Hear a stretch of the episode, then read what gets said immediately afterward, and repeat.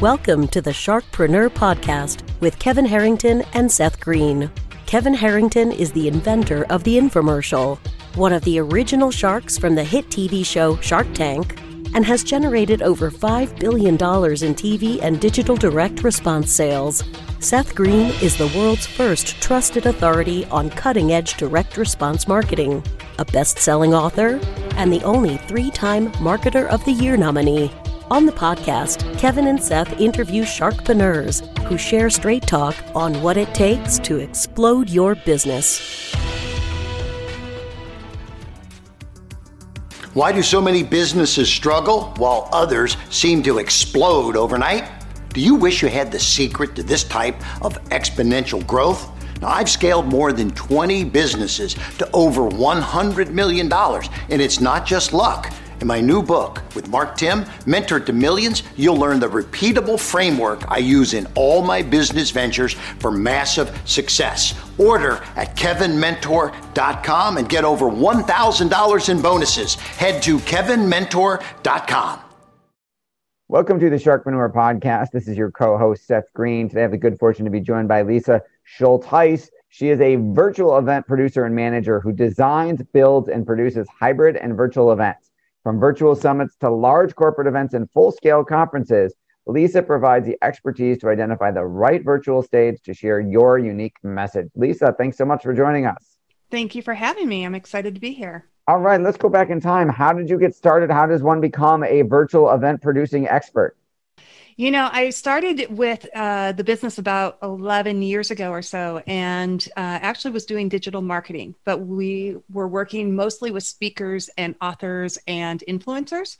So we were using both live and virtual events for part of their marketing strategy. And I loved it. I loved the chaos of them. I loved the insanity of them. And about a year and a half ago, decided that, you know, these events could really explode my clients' business growth. And so, really decided to niche down and just focus on virtual and hybrid events.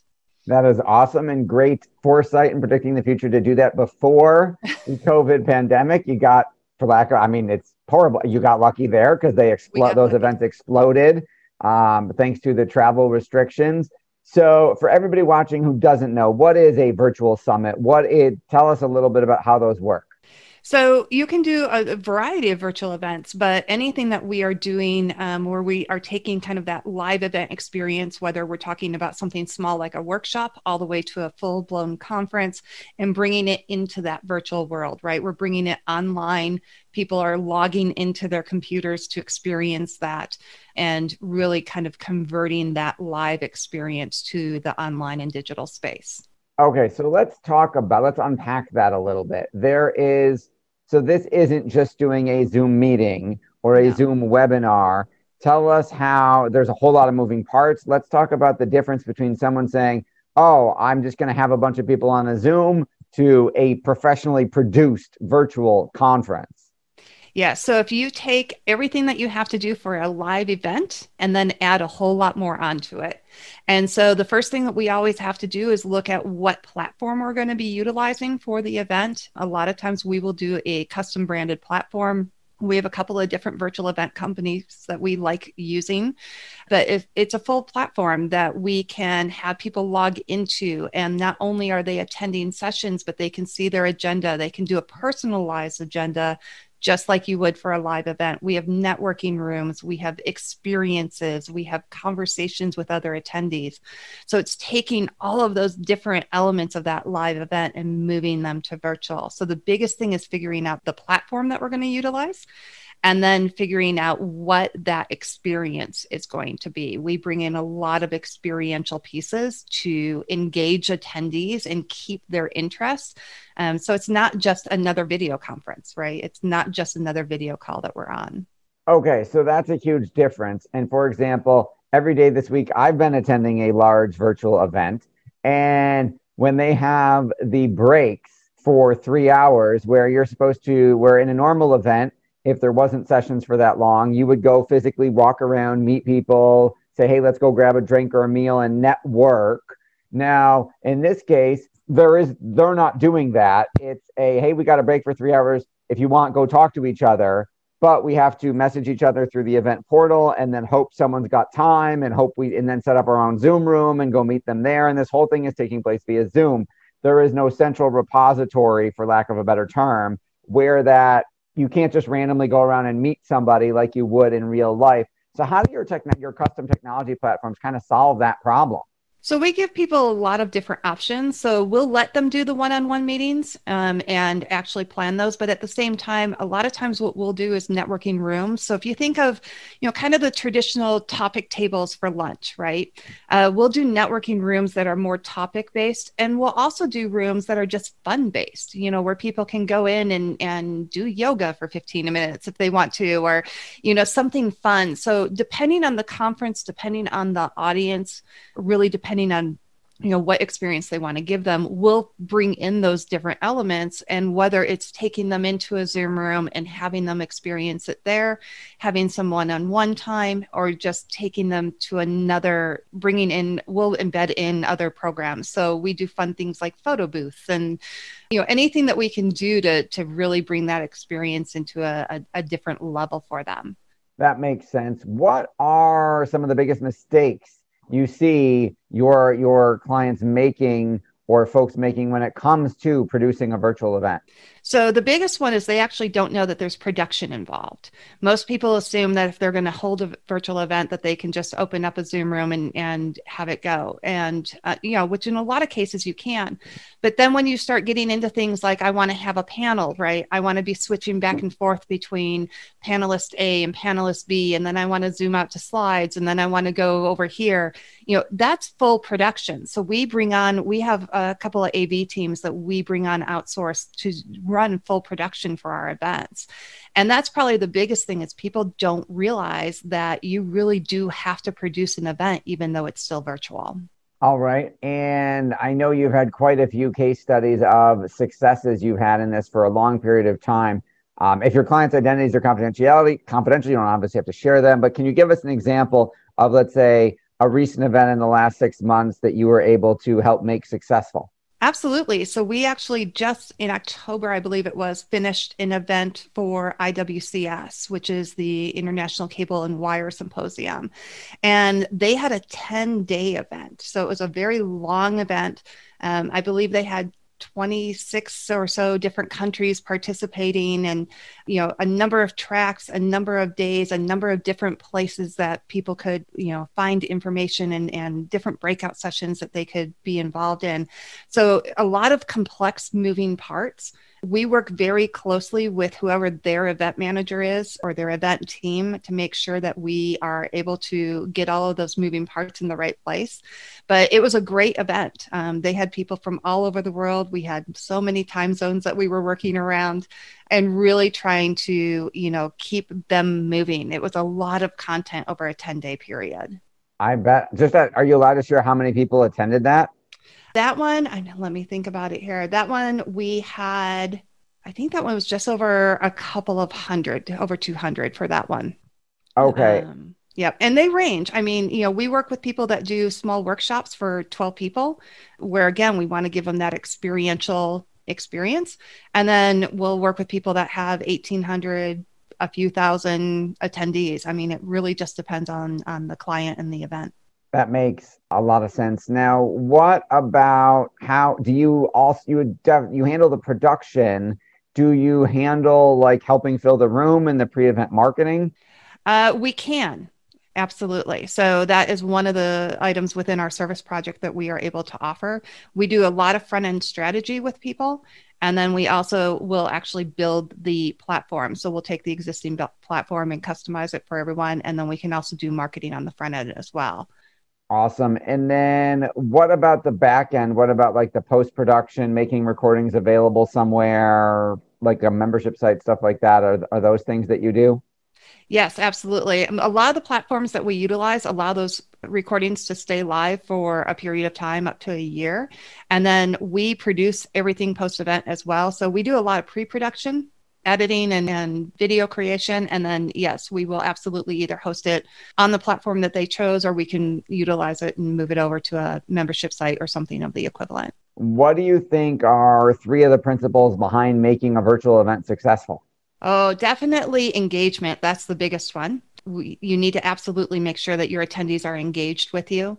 Um, really looking at what that experience is going to be. We bring a lot of psychology in it. My background is actually psychology and neuropsychology. So we bring a lot of psychology into that experience.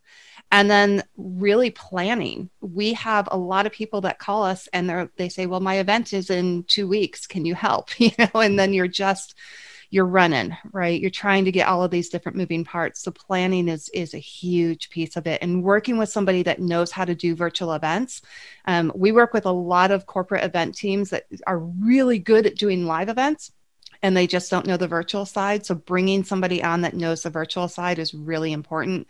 AV companies are doing that as well. They're partnering with us to make sure that they have that virtual side covered talk a little bit about the team you you've mentioned team a number of times talk a little bit about the number about the team and the people that are assisting you with delivering these awesome events yeah, so I'm an entrepreneur at heart. So I definitely utilize model of bringing other people in when we need them to make it specific to the client. So we have AV production teams that we work with repeatedly. So it's the same people. We know exactly who they are. We have people that are coding websites for us. We have people that are creating graphics for us for the events. And so we go back to those same people and bring them on for these different events. And, and as you can imagine, this last year, we've really had to scale that and bring more people on because th- there's just been so many events to manage. I bet. Well, congratulations with all the success. What's your biggest challenge now? Uh, my biggest challenge is really scaling smartly. I want to make sure that as we scale, we do it in the right way, that we don't grow too fast, and making sure that we're bringing on the right people to really support our clients in the way that they need to be supported. So we are being very strategic in how we are scaling the business to make sure that we are doing it in the appropriate way you how do you make sure that each team member does let's say the right thing needed for the right client at the right time yeah, we rely on our project management systems a lot. And we have weekly, at a minimum, weekly meetings with the team and, and obviously usually much more, but we definitely have a, a beginning of the week touch base to see what else is on the plate for that week, make sure that all the projects are being handled appropriately, and then really relying on that project management system to make sure that we have all of those different moving parts handled. We kind of have a template that we will use you know when we initially set up the project and then add on to it but it's really important because there's just so many little moving parts for this how do you make sure stuff doesn't fall through the cracks I am a control freak, so that's part of it. That helps. you know, control freak in a good way. But uh, no, we it really is that communication between the team and then the communication with the client as well, and making sure that everything we know all the different elements that need to be done for these events. So, like I said, we have some pretty good checklists and systems that are put together that we're able to really rely on. But communication is definitely probably our our biggest feature that we rely on. Who is an ideal client for you? Primarily a larger company or a larger organization that is already holding events. So they already have that experience of knowing the costs that come with them. We are working with some smaller ones, but it's a little bit more of a surprise for them. So people that have really kind of been into the in the event space before and then coming to us to help us, you know, have us help them, you know, really convert that live event over for them. How do they find you? Most of them are finding us either on social media. We are doing, I do a lot of posting on a video on LinkedIn, uh, but we also get a lot of referrals from some of these other platform companies that need production. I have a lot of AV production teams that are contacting us to um, basically partner up with us as well. That is awesome. Your passion is obvious. What do you like best about what you do? I love working with my clients. I have always come from a I want to be of service and help someone mindset. So I love meeting all of the different people. I love working with them at, with all of their different formats and, and events. And I just, I love working with people. So it really makes me happy every time that we're doing an event. What do you do for fun? I try to have something quiet to do. So in my spare time, as small as that may be, um, I love to read. I'm I'm an avid reader. So when the pandemic's over with, I'll be traveling more. But uh, between reading and travel, those are are my two sweet spots for taking some downtime. Awesome. What are some of your favorite books or authors? Oh my gosh, so many. Um, I'm looking at my bookcase here across the room. Um, I love keeping up on everything related to marketing. So I will have multiple books coming in at a time and, and they're stacked up. So, you know, anything from marketing to business building to anything else, I'm trying to figure out what one of my favorites might be. But I actually um, love the Go Giver series from Bob Burg too. I've known him for a while and, and love that series. But yeah, just an avid, avid reader. That, yeah, that's a great book series. What, uh, what's the best advice you've ever gotten? My best advice was actually to believe in myself. It took me a long time. I think as entrepreneurs know when we start businesses, we don't always, you know, believe exactly in what we're doing or, or know the path that we should be on. And really learning to believe in myself. I've had a lot of people over the years give me that advice. And um, when I started really trusting in myself and my judgment and my business acumen, that's really when the business took off. And what would you tell somebody about to do their first virtual event to avoid at all costs and not do? um, do not wait until the last minute. Absolutely. You know, you have to plan it, um, but don't be afraid of it either. A lot of people are afraid of doing virtual events just because it's a new experience. And, you know, they can be quite fruitful for your business, whether you're doing them with, you know, outside clients and, and doing it to make money or actually working with your, you know, inside sales team or your, you know, employees and, and doing events for them to help grow your business as well. What are some of the most common questions you get asked every day? Oh my gosh. Um, how much is it going to cost is probably the biggest one, which I will tell you the answer is going to be it depends. Of course. It depends on everything that you're bringing in. That's probably the biggest one. Um, how much lead time do we need? And how can I make this super engaging for my attendees? Those are the biggest three. Those are great questions. What do you want to share that I didn't think to ask you yet? Oh, wow. I would say when you're looking at virtual events, just think out of the box a little bit. Look at them as an, another opportunity to make contact with your customers or your clients and find a way to use them to provide a service for them. So whether you're doing an, an online workshop, you're, you know, where you can help them really achieve kind of that next step in their business, or whether you're doing a full on conference for people um, just really look for those different opportunities where you can use events that are a little bit outside of what you would normally do and use them to grow your business. Awesome. For our folks who are watching and listening and want to learn more, where is the best place for them to go to find more about you and your company? The easiest place would be on my website, which is myvirtualevent.pro. It's a great domain. Thanks.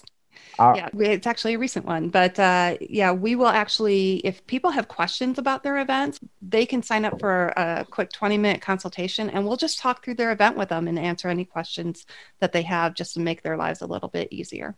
Awesome. Well, we greatly appreciate your time today. We know it's been incredibly valuable. This has been Seth Greene for Sharkpreneur with Lisa Schultheis. Lisa, thanks so much for joining us. Thank you for having me. I appreciate it. Thanks everybody for watching or listening, and we'll see you next time. Do you need money to fund your idea, product, or service? Are you ready to take your business to the next level but need capital to get it done? Kevin Harrington has heard more than 50,000 pitches and knows how to help you make the perfect pitch to get the funding for your entrepreneurial dream. He's distilled the process down in his perfect pitch cheat sheet and it's yours for free.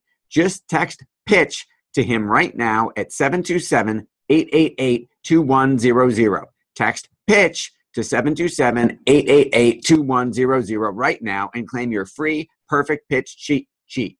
Text pitch to 727-888-2100 to start funding your dream today. This show has been produced by Market Domination LLC. To discover how you can have your own show completely done for you and turn it into a real published book and become the authority in your marketplace, go to www.marketdominationllc.com slash podcast offer.